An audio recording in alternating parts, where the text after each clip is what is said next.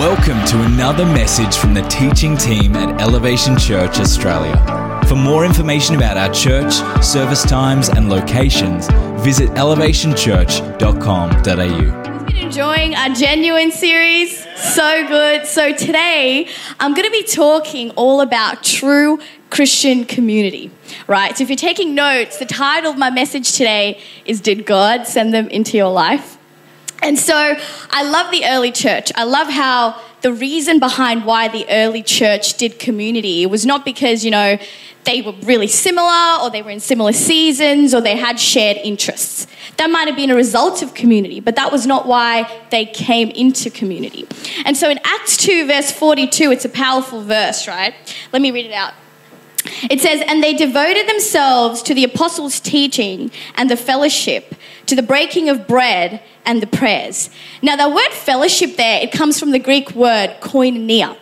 And what koinonia means, it means to have in common or to share, not in your similar interests, but to share in the life of Christ in a way that brings about both individual and spiritual corporate growth. Now, that is the essence of true Christian community, right? And I love that in the body of Christ, we're also different. We've got different strengths, different personalities, and that's what makes the body, right? We all work together for the cause of Christ. And so in 1 Corinthians 12 17, it really illustrates this pretty well. It says, if the whole body were an eye, where would be the sense of hearing? If the whole body were an ear, where would be the sense of smell?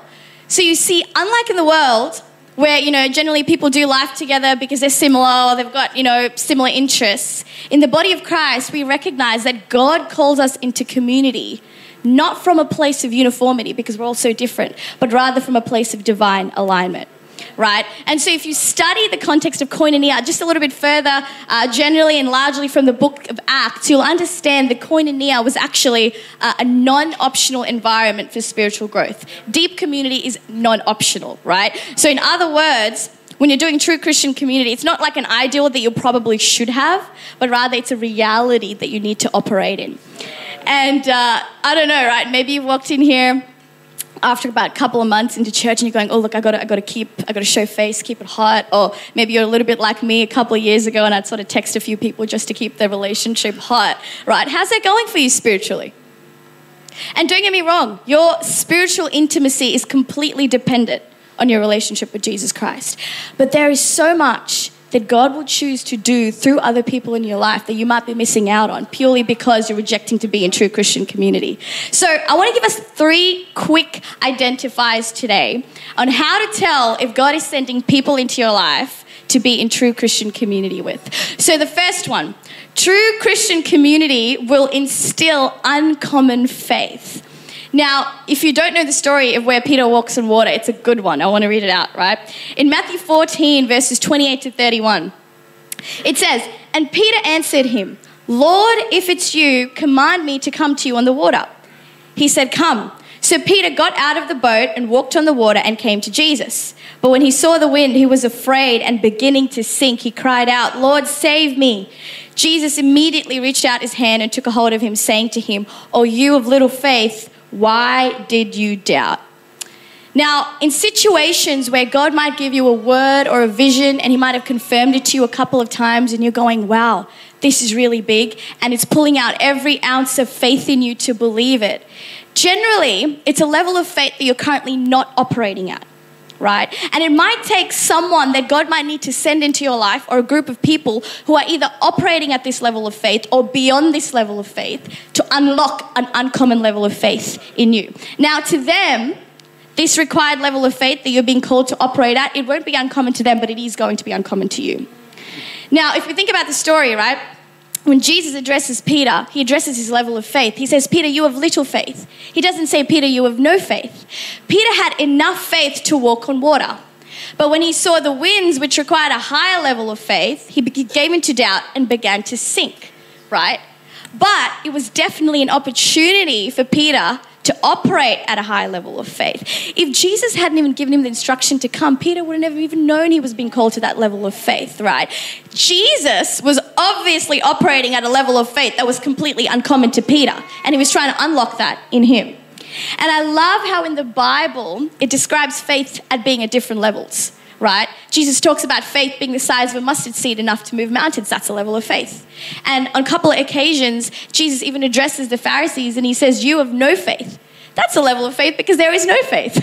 and in this particular instance, Jesus says to Peter, You have little faith which is a level of faith. Different seasons in our lives can demand different levels of faith from us right? And sometimes God might give you this word or, or, or, this dream and it's so big and you're going, God, I don't even know how I'm going to get there. You might actually not recognize you're being called to operate at this higher level of faith, right? And um, apologies. I've, I've gotten a bit stuck on my notes, but anyway. yeah, so that's right. So, like I was mentioning before, it might take someone that God might need to send into your life to recognize hey, there's a possibility here for my friend to step into this higher level of faith. Think about the friends who lowered their paralyzed friend through a roof to meet Jesus where he could encounter their miracle. The people that God sends into your life who are operating at a higher level than you, they will posture you to step into the possibility of operating at a higher level of faith. But why would they do that? When God loves you so much that He assigns someone into your life to unlock a level of uncommon faith, you're going to have to recognize it as uncommon, right? Because that gap in the faith that you're missing, that is what is going to lead you to your next miracle. I want to explain this a little bit further. Let's say, for example, you're uh, battling unforgiveness right now and you're being pretty stubborn about it, but you have enough faith to believe that God can shift your perspective and bring you to a place of forgiveness. But you might not have the level of faith to believe that potentially God might be able to physically, miraculously heal you of maybe a physical ailment. The gap between your current level of faith and where God is trying to take you is what I like to call uncommon faith. So, people that God sends into your life who are operating at this level, they're going to silence doubt and instead speak to that uncommon faith that God is calling you to step into. You see, a couple of years ago, um, I went through this season, actually, not a couple of years, a lot more than that. I went through this season where I was so desperate to speak in the gift of tongues, right?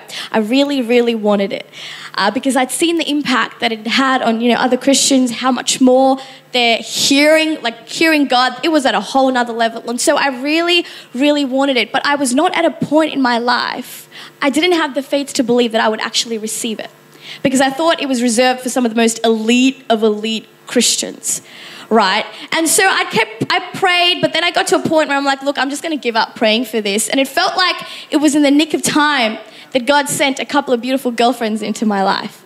And they started sharing their testimonies of how they had received the gift of tongues, right? And so it started instilling faith in me to the point I started to believe hang on, the Word of God says that the gift of tongues is available to all. And the Word of God says to earnestly desire the gifts of the Spirit. So I began to believe it and declare it in faith. And I remember one night we were sort of hanging out and then casually at the car park. It turned into a bit of a prayer session. They're going for it in tongues, and I'm just standing here like praying. We're praying for different things. And suddenly the Holy Spirit came on me, and this beautiful heavenly language started to flow out, right? And to this day, glory to God, yes, to this day. I love that the gift of tongues is a part of my prayer life. It has seriously increased my hearing with God. And man, the people that God sends into your life, they are a gift. And a side note, Community is a gift from God, and you will know when something is a gift from God because it will never replace, but it will always encourage the presence of God in your life. And, and when God sends people into your life to unlock a level of uncommon faith in you, a lot of the times they might not have the personality type that you're used to generally doing life with. They might not look like the people that you're generally doing life, used to doing life with. But if you are not prepared with the help of the Holy Spirit to recognize it, because you only recognize or you are only more open to receiving what you are prepared to recognize. Number two, true Christian community will only build the kingdom of God. We're living in times, right, in the 21st century postmodern culture, where there seems to be such an obsession with being successful and, and such an obsession with people's talents and the gifts on their lives. And what that tends to do in the body of Christ and in the church is there can be a temptation sometimes to put an overemphasis on our purpose in Christ over intimacy with Christ Himself. You can have the heart and desire to build, build the kingdom of God, but if you don't know the heart of the king himself, what kingdom are you trying to build? Your own kingdom and your own empire coming from a place of ambition? Or the kingdom of God coming from a place of intimacy with Jesus Christ? I don't know about you, right? But it's taken me a while. But finally, I'm at a point in my life where when my time is up and I stand in front of the Lord and He holds me to account, I do not want Him to say what He warned His disciples about in Matthew 7 22 to 23. This is what Jesus said. He said, Many will say to me on that day, Lord, Lord, did we not prophesy in your name? And in your name drive out demons, and in your name perform many miracles. Then I will tell them plainly, I never knew you. Away from me, you evildoers. From that verse, clearly, Jesus is not impressed by the gifts that he himself has given you. He gave them to you for free, you didn't have to earn it. Great, if he's given you the gift of strong prophecy, great. Go prophesy led by the Holy Spirit. If he's given you a gift of leadership, great. Go be a leader where he's called you to and build his kingdom. But what does move the heart of God is not the gifts he's given you, but it is a heart that is completely sold out for him and that only comes to him to receive his instructions on how to build his kingdom. It's his kingdom, it's not yours. He's the only one that can give you instructions. And side note, don't get instructions from God confused with wise counsel. Wise counsel comes from the people that God sends into your life and is coming from a place of advice and experience. Instructions only come from God. One comes from a place of experience, the other comes from a place of Holy Spirit led revelation. And I love what Proverbs 16 20 talks about or, or brings light to in terms of what it means to receive instruction from God. It says, Whoever gives heed to instruction prospers, and blessed is the one who trusts in the Lord. Your purpose in Christ will automatically thrive and succeed as long as you keep going to the purpose giver for instructions.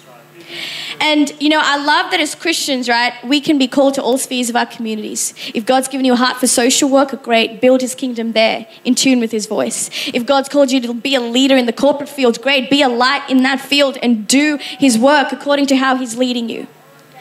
But be aware and take heed that your ambition doesn't take the place of intimacy in Jesus Christ. The people that God sends into your life and the community that He calls you to be in, they will never exalt who who you are in Christ over who Christ is in your life.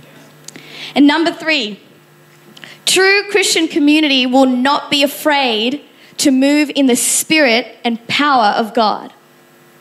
I love how the early church did this brilliantly, and there is so much we can learn from the early church. In Acts chapter 4, when Peter and John, they'd healed this man, right? And they get chucked into prison by the Pharisees and elders. And now they've been released and they come back and they're reporting everything that's happened to the believers, to the early church. And I love that their first response was to pray. But in Acts chapter 4, verses 29 to 31, pay pretty close attention to how they pray, right? This is what they say. Now, Lord, consider their threats and enable your servants to speak your word with great boldness. Stretch out your hand to heal and perform signs and wonders through the name of your holy servant Jesus. After they prayed, the place where they were meeting was shaken, and they were all filled with the Holy Spirit and spoke the word of God boldly. I love that as the church, and when I mean church, I'm talking about the church Australia wide. I love that as a church, we are so hungry for revival, right? You might have heard this word revival being thrown around pretty loosely over the last year or so. And if you don't know what it means, essentially what revival means in the church context, it means to make alive again what has gone a bit cold or is in a hibernating state. That's not saying the church is dead. What that is saying is to restore the spiritual vigor back to the church that is completely led by the Holy Spirit. So I love that as the church, we are so hungry for revival, and we even recognize that revival begins with us. And so we've got all the foundations right. But here's the thing in our close circles, maybe it's in your community of three, your close three, your close five, maybe it's in your life groups. If you're so hungry for revival and you're not doing anything about it, what's stopping you from doing something about it? You recognize that it begins with you, right? It's almost as if every time I speak to people uh, about revival, it's almost as if we're waiting on, you know, one or two big spirit filled people or a handful of big giants to come in and cause this wave of the Holy Spirit across Australia, and we're expecting it to remain without having to do anything about it. Yet we recognize that revival begins with us. As the church, we need to be taking, if you're already doing this, incredible. But if you're not, as the church, we need to be taking active steps to move in the power of the Holy Spirit like it's normal, like it was normal for the early church. When Peter and John came back and reported everything that happened, the first response of the early church was to pray, and the key was how they prayed. They called on the presence and power of God to move in a situation and bring breakthrough, right? I don't know. Maybe you've walked in here, right? And maybe you've come from a previous community, a previous group of friends. Maybe you're looking for a new church and you're going, Sunni, like, I don't know if I 100% believe in the power of God thing that you're talking about. Like, yes, I believe in the gospel. I believe that Jesus came and he died for our sins, and in him there is salvation. And I even believe that he moved in the spirit and power of God. And I even believe the apostles did. But are you sure it's for today, Sunni? Are you sure we can all do that? Or unfortunately, you might have had a bad experience with something in the past and you're going, look, I've had a bad experience, and now every time someone even shares, you know, a, a, miracle story where God's moved in power, my first response, unfortunately, is to doubt and come from a place of skepticism. And unfortunately, you're here in this place of deception, and I want to tell you that's a lie. In 1 Thessalonians 1 5, the Apostle Paul, he summarizes the nature of the gospel of Jesus Christ in one powerful verse. And he says this because our gospel came to you not simply with words, but also with power, with the Holy Spirit and a deep conviction. You see, the gospel of Jesus Christ is a demonstrated gospel.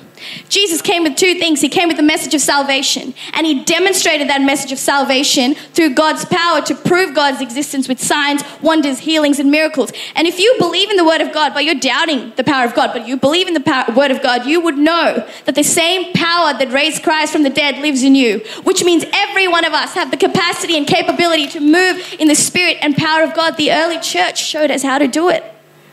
There's a specific way to pray. Man, I am so grateful to God that growing up, and even to this day, I have a close three, close five that keep me cognizant to this truth of the power of God. And I remember a couple of years ago, it's probably actually close to three years now. I went through a season in my life where I had chronic pain in all my joints to the point where I couldn't do this, what you're seeing right now, I couldn't do. I couldn't bend my knees. I was in pain. It was affecting my work. I couldn't go anywhere, and the doctors couldn't figure out what was wrong. Right? And I remember I went to a prayer session and I encountered the power of God, and instantly the pain left my body. And I stand here as a witness today to tell you that the power of God is real. It is for everyone. It's not just reserved for the most elite of elite Christians. You don't have to run always to a crusade or a revival meeting to encounter the power of God. You can tap into the Holy Spirit who lives in you.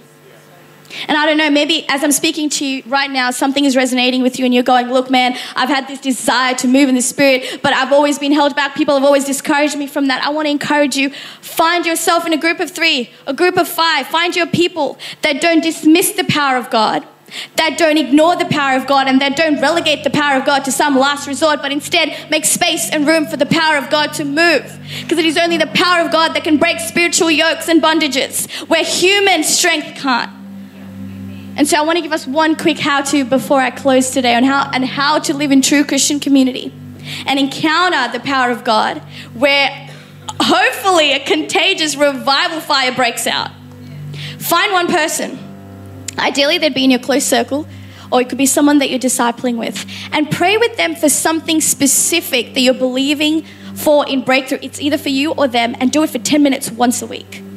Right? And as you are praying, I want you to meditate on Acts chapter 4, verses 29 to 31, to learn how they prayed. They pray with boldness and authority. They declared the promises of God in alignment with His word and exercise the authority of Christ within them.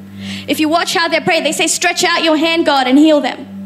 Father God, enable us to speak with boldness. That is how you pray, to call on the presence and power of God to bring breakthrough in a situation. And let me tell you, I recently started doing this with a friend. I've done this several times with other friends overseas. And let me tell you, when you experience a supernatural hand of God like that, you will never go back.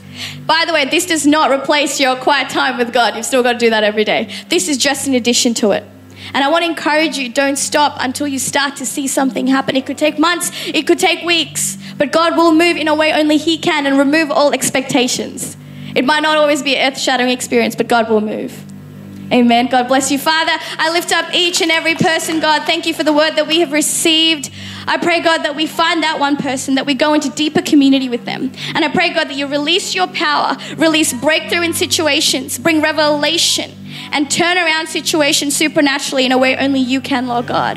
I give you all the glory. In Jesus' name, everyone said, Amen.